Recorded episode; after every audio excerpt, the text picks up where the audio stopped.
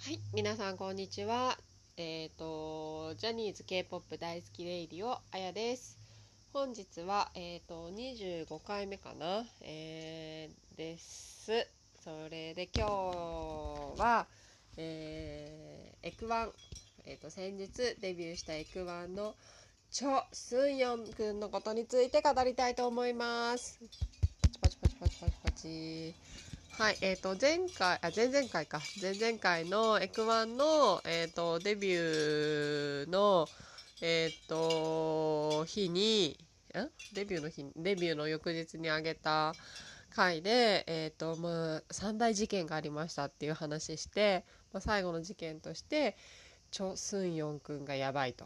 本当はヨハンかミニ推しかなと思ってたけど、いやいやいやスンヨンやばいですよっていう話で終わったと思うんですけれども、まあ、それなんでやばかったかっていうと、えーと、パクジミンちゃん、えーと、ジェイワイピー のパクジミンちゃん、もうちょうど今月はちがついっぱいで ジェイワイピー を去るらしいんですけど、のジミンちゃんの、えーと、ミュージックビデオに、えーと、スンヨンくんが出てて、まあ、それをホープレスラブっていうんですけど、それに出てたスンヨンくんを見て、えー、何このエモさエロさみたいな、ちょっとこんなのまだ見せてないんじゃないって思って、あの彼の魅力というか彼をもっと知りたいってなって、えー、とここ昨日か昨日はチョ・スンヨン祭りだったんですけれども、それでいろいろ調べたことを今日ご報告したいなと思います。はい、でチョ・スンヨンくん今にじゅうよんさいで、えー、と事務所がウィエファウィエファえっ、ー、ともともと中国の会社事務所なんですけど、韓国支部もあって、そこに所属しています。でえっ、ー、とまあちっちゃい頃からの彼の生い立ちから追っていくと、えっ、ー、と小学校の時にサッカーでブラジルに留学してたらしいです。まあ、この時点でもうすごいですよね。サッカーでブラジル留学できるぐらいの実力があるっていうか、運動神経がいいっていうことがもうすでにすごいんですけど、プデの中でもなんか体力測定じゃないけど、なんかマッチョのトレーナーの人が来て、朝なんかその体力作りするみたいなところで、なんかジャンプして箱に乗るみたいなのをやってた時に、誰よりも一番飛べてて、さんだんかなんかその箱を積み上げたところのやつも飛べちゃったみたいな感じで、それはねすごいなと思って見てたんですけど、なんかそういう風にやっぱりサッカーも上手で運動神経がいいみたいです。でもなんかそのブラジルに留学してた時に、えーと向こうでまあもともとアイドルか歌手かサッカー選手かみたいな感じだったんですけど、サッカー選んで留学して、でも向こうで見たそのアイドルの演歌かなんか見たって書いてあったかな、でやっぱり歌手になりたいと思ったらしくて、えーと韓国に戻ってきたらしいです。でその時にお母さんお母さん親に歌手になりたいって伝えたら、じゃあまずは英語だみたいな、英語を話せるようになりなさいみたいになって、えーとマレーシアに留学したんですけど、なんかそれもすごいですよね。歌手になりたい、じゃあ英語マレーシア留学みたいな、へーってそうなるんだと思って、でまあ私はなんかね、まずは歌とダンス習いましょうみたいな、そんな感じなのかなと思ったんですけど、まあでもこれ友達に言ったら、多分潰しが効くように英語って言ったんじゃないのって言って、ああなるほどなと思って、でなんかそのね留学って言って、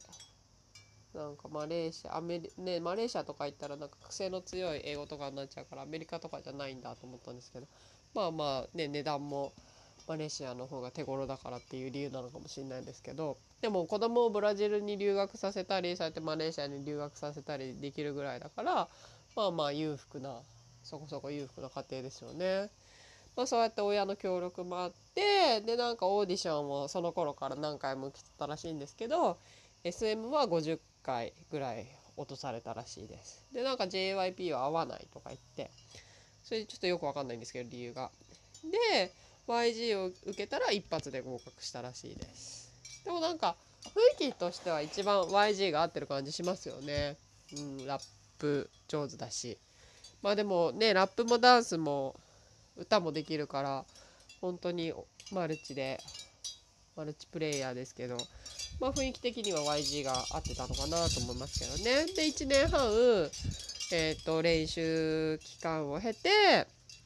でなんかちょうどあのー、ワイジー が「Who is Next」あのー、ウィナーとアイコンのあのバトル番組をやる時期になんかその今のウィーウェファーウィーウェファーと ワイジー がえっ、ー、と中国え韓中合同グループを作るみたいな話が出て、それでそのスンヨンくんはそっちに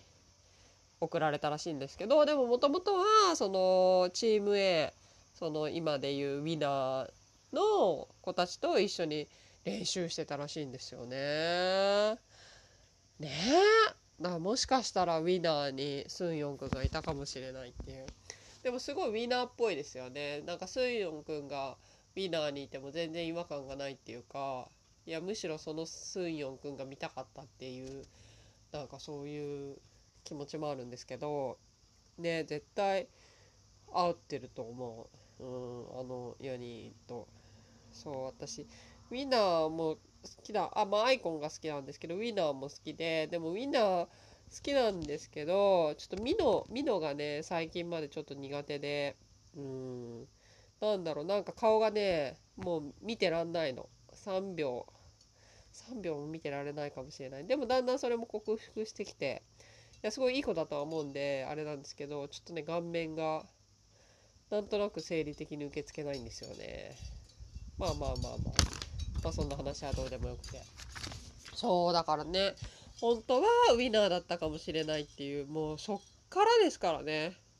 そう、それででもそのにせんじゅうよねんじゅうがつにユニクっていう中国人さんにん韓国人ふたりのごにん組のグループでデビューしてるんです。だからちゃんとデビューはしてるんですね。まあデビュー組っていうことですからね。そう、それで主に中国とかあとブラジルでも活動してたみたい、人気があったみたいなんですよ。まあもともとねその中国韓国のが合同グループだったから中国メインで活動してたらしいんですけど、なんかデビュー曲とか、うん、デビュー曲なのかなわかんないけどちょっといちいとか取ってよんしゅうれんぞくいちいとか取ってたらしいんですよ。だからそれなりの成績は残してて、でなんかそうやってブラジルとかでも活躍してたっていうからすごく人気があったらしいんですよ。人気はあったはずなんだけど、その韓流禁止令っていうのがにせんじゅうろくねんに出て、まあなんかそれ言われたらあそんなのあったなっていう感じだったんですけど、それでなんか活動がなかなかできなくなって、でなんかその個々のメンバーでは中国でなんか活躍してあ活動あでもうん出て活動できなくなっちゃって、あピロンピロンすいませんうるさくて、活動できなくなっちゃって、であとマネージャーの横領とかもあったんだって。もう超かわいそうですよね。せんななひゃくまんマネージャーが横領したんだって。もう超かわいそうです。まあそういうこともあってなんか活動ができなくなっちゃって、でまあその禁止令が落ち着いた中などなっていく中で中国人メンバーは中国で活動して、でもなんか韓国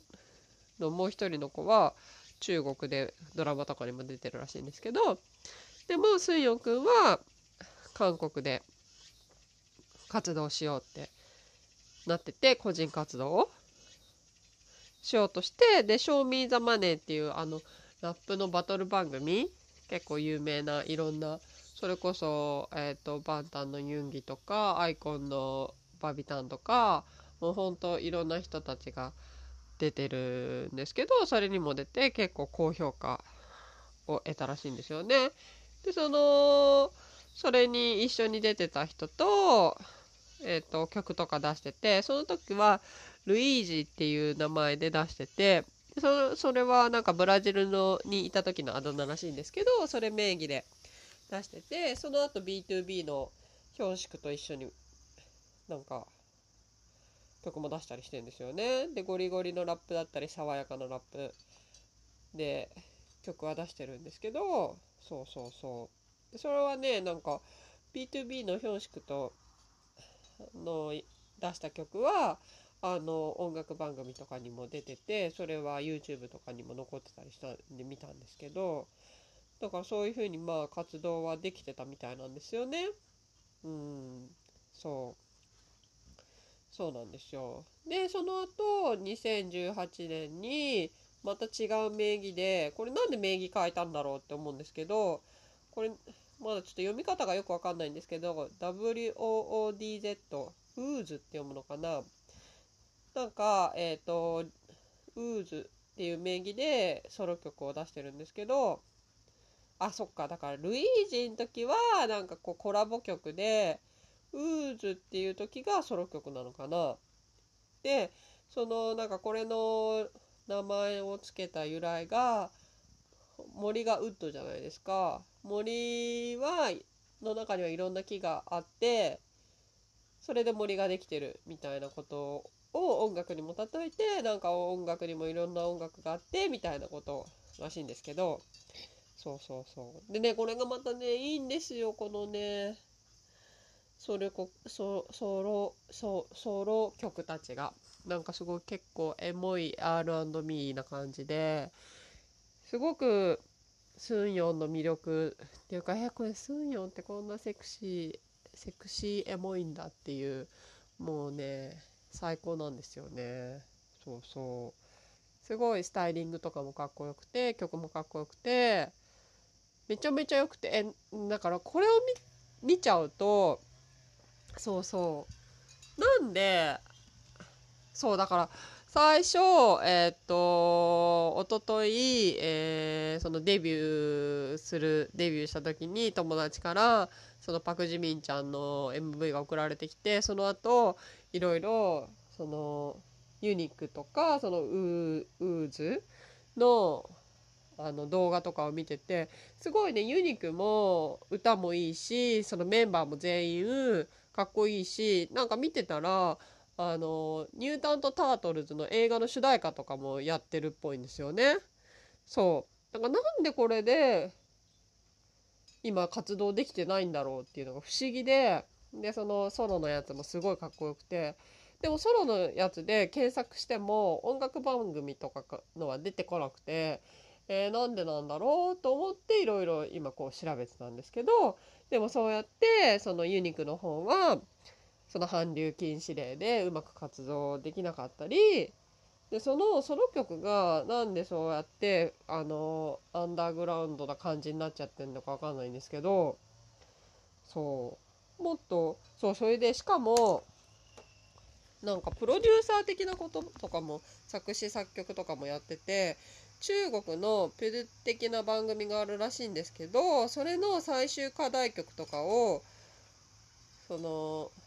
エデン っていう イーディーイーエヌ っていうなんかこの人ワンオーワンとかプリフォーティーエイトにも楽曲提供してるらしいんですけど、その人と一緒に作った曲がその中国のプルの最終楽曲とかにもなってるんですよ。だからすごいんですよ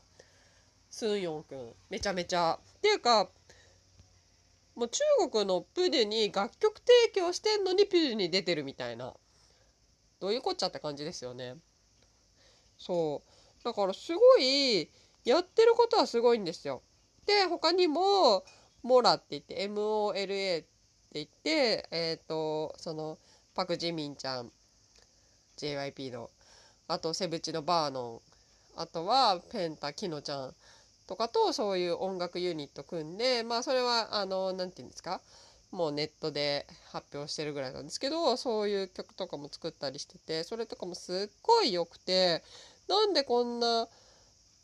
なんかこっちからするとそんな順まあねいろいろ事件はあったけど、なんか活動的にはいろいろしてるし、いい曲も作ってるしで、なんかその何一緒に曲作ってるエデンさんとのなんか韓国ファッションウィークとかで一緒に並んでる写真とかが出てて、めちゃくちゃおしゃれなんですよ。絵みたいな。そうっていうか、私最初そのスンヨンくんの良さに気づかなかったのは、もう最初の最初のあの事務所別のあの評価される時にのもう一回見返したら、私服が超普通で、なんかチェックのシャツにジーパンみたいな、えみたいな、あのファッションウィークでゴリゴリにおしゃれに決めてた人と同一人物ぐらいな感じ、全然雰囲気が違うんですよ。でなんか思うところ、やっぱりあまりにそんなゴリゴリにおしゃれにしちゃうと、もう本当にデビュー組じゃないですか、もともと。しかもあれなんですよ、プリにその今回 の, あのプエクに出てたデビュー組の中でも一番デビューしたのが早いんですよ。だからなんていうのかな、まあ、一応業界歴が長いじゃないけど、だからあんまりにもそういう尖ったファッションとかしちゃうと、周りのねその練習生まだデビューしてないこと差がついちゃうから、多分ああいうチェックのシャツにジーパンっていう普通のなんていうの普通の男の子が着るような、しかも今髪も黒髪短髪みたいにしてたじゃないですか。あんまり差がないようにしたのかなと思ったんですよね。そうやっておしゃれにしちゃうとみんなと差がついちゃうから。そうなんですよ。そうそう。でなんか絵を描くのも得意とか言って鉛筆で描いたりとかもネットとかで上がってたんですけど、そ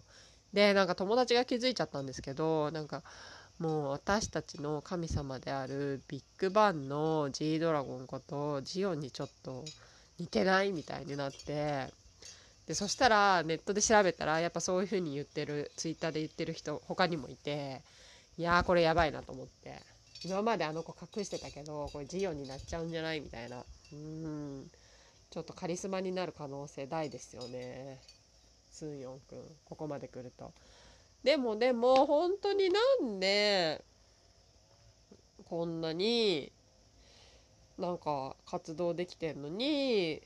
その今回ねプエクに出たのかなと思ったのは、なんか過去のその取材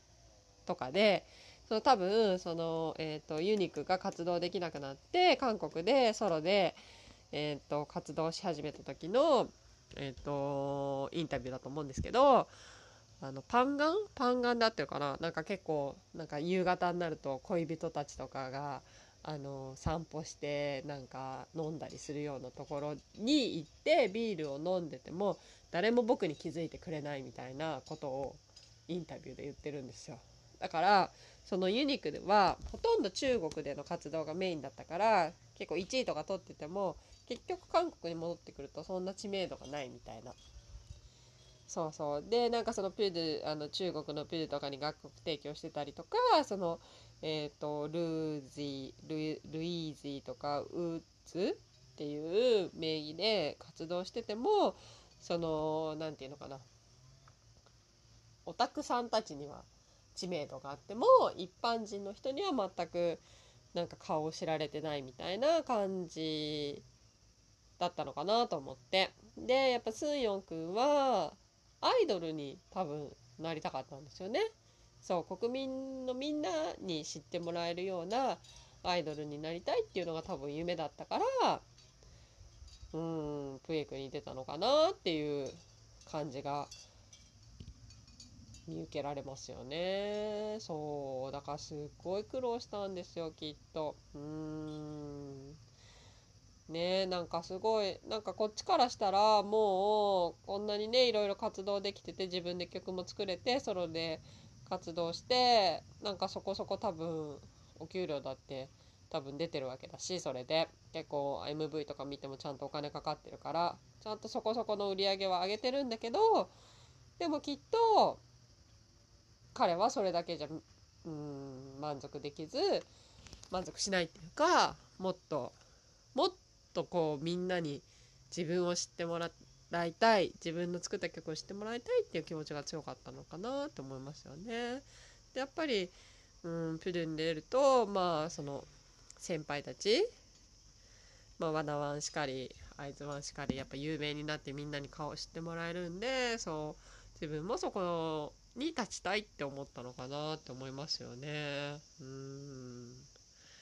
そうでもね、なんか最初のだからろくじゅうなないとか、なんかこういう話を聞くとろくじゅうなない、最初はろくじゅうなないだったんですよっていうのが、えなんでだろうって思っちゃうんですけど、まあまあ今話したようにその活動が中国でメインだったりとか、ちょっとソロがアンダーグラウンドな感じだったから、あんまり顔が知られてないっていうのはそういうことだったの、この順位にであの出てるのかなって思いますよね。うん、なんかここまで活躍してたらもっと順位上そうなのにって思っちゃうけど、うん、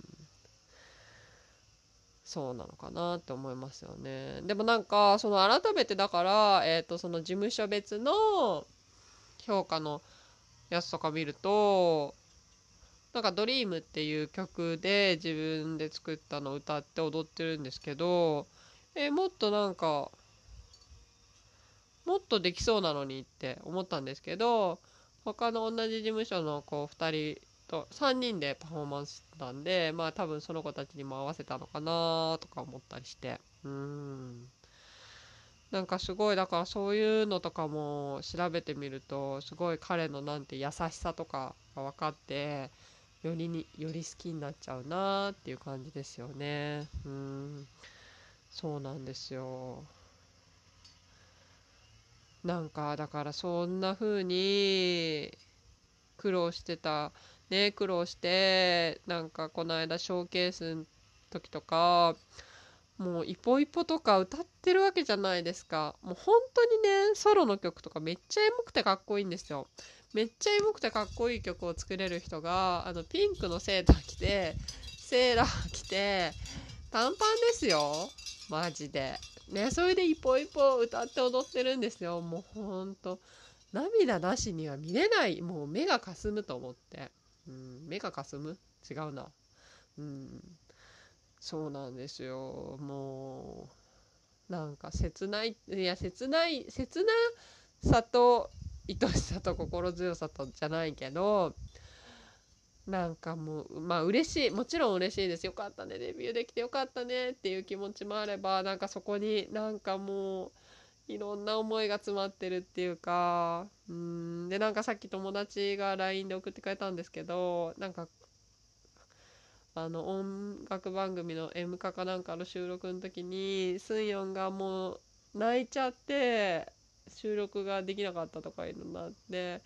でも な, なんで泣いちゃうのって聞いたら、もうここに立てるのが嬉しくてとか言って、もうほんと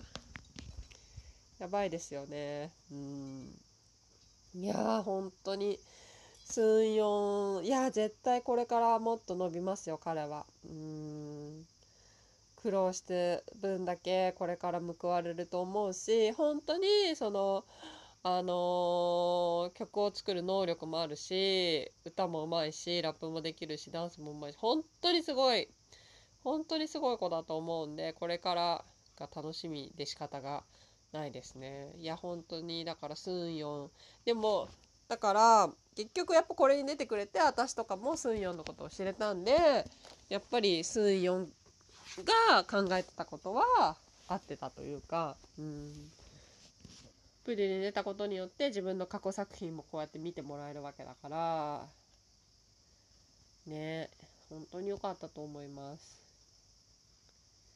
そう、それでね、もう本当にね、私服とかもおしゃれなんですよ。前そのえっとソロ名義の時はインスタもやってて、ウーズ名義でインスタもやってて、それ見るとすごいおしゃれなんですよ。だからね、そのおしゃれもちょっと隠しつつ出てるなんてね、泣けてきますよね。で結構タトゥーも入ってるみたいで、うん、これも結構写真にはいろいろ上がってるんですけど、でも結構デビュー組みんなタトゥー入ってるみたいなんですけど、でもなんか韓国のアイドルって結構タトゥー入ってる人多いじゃないですか。にもかかわらずなんかプズとかの時はなんか隠し気味みたいな、まあそのパフォーマンスするときはチラチラ見えますけど、なんか練習のときあんまり見えないように長袖着たりとかしてて、それなんでなんだろうと思って、こんだけもうなんかタトゥー文化が浸透してんのに、まあそういう風ななんていうのかな、一般的な番組では隠す方向にあるのが不思議なんですけど、なんでなんですかね。ね。で、なんかそのタトゥーの、スンヨのタトゥーの中で、手首にスマイルマークと笑ってないマークが入ってるんですよ。で、それはなんか、うつ病の後遺症があって、自分を認めるためにそれを入れたとかっていう風にネットで書いてあって、えー、うつ病だったんだっていう、まあそれは本当か嘘かわかんないですけど、でもまあね、その過去の話とかを聞くと、それは不安になることもあっただろうなっていうのは思いますよね。うん。そう。もうね、スンヨンの背中とかやばいんですよ。みんな、あの、検索してみてください。スンヨンタトゥーとかで検索すると、スンヨンの上半身、美しい写真が見れるんで、もうね、背中とかマジやばいっす。うん。本当に。あの背中欲しいですね。眺めてたい。うん。はあ。もうこれからがたの、これからが楽しみでしかないです。スンヨン。チョ・スンヨン、皆さんチョ・スンヨンを応援してあげてください。そして知ってあげてください。うーん、まあきっと私が言わなくてもみんな知ってると思うんですけれども、いやー、スンヨンやばいっすね。これからやばいです。本当にやばいと思います。彼楽しみでしかないです。はあ、今日はちょっと長めに話してしまいましたが、チョ・スンヨンのことを分かっていただけましたでしょうか。えーと、まだまだこれから、えーと、どんどん エクワン のことについては上げていきたいと思いますので、よろしくお願いします。では、アンニョン。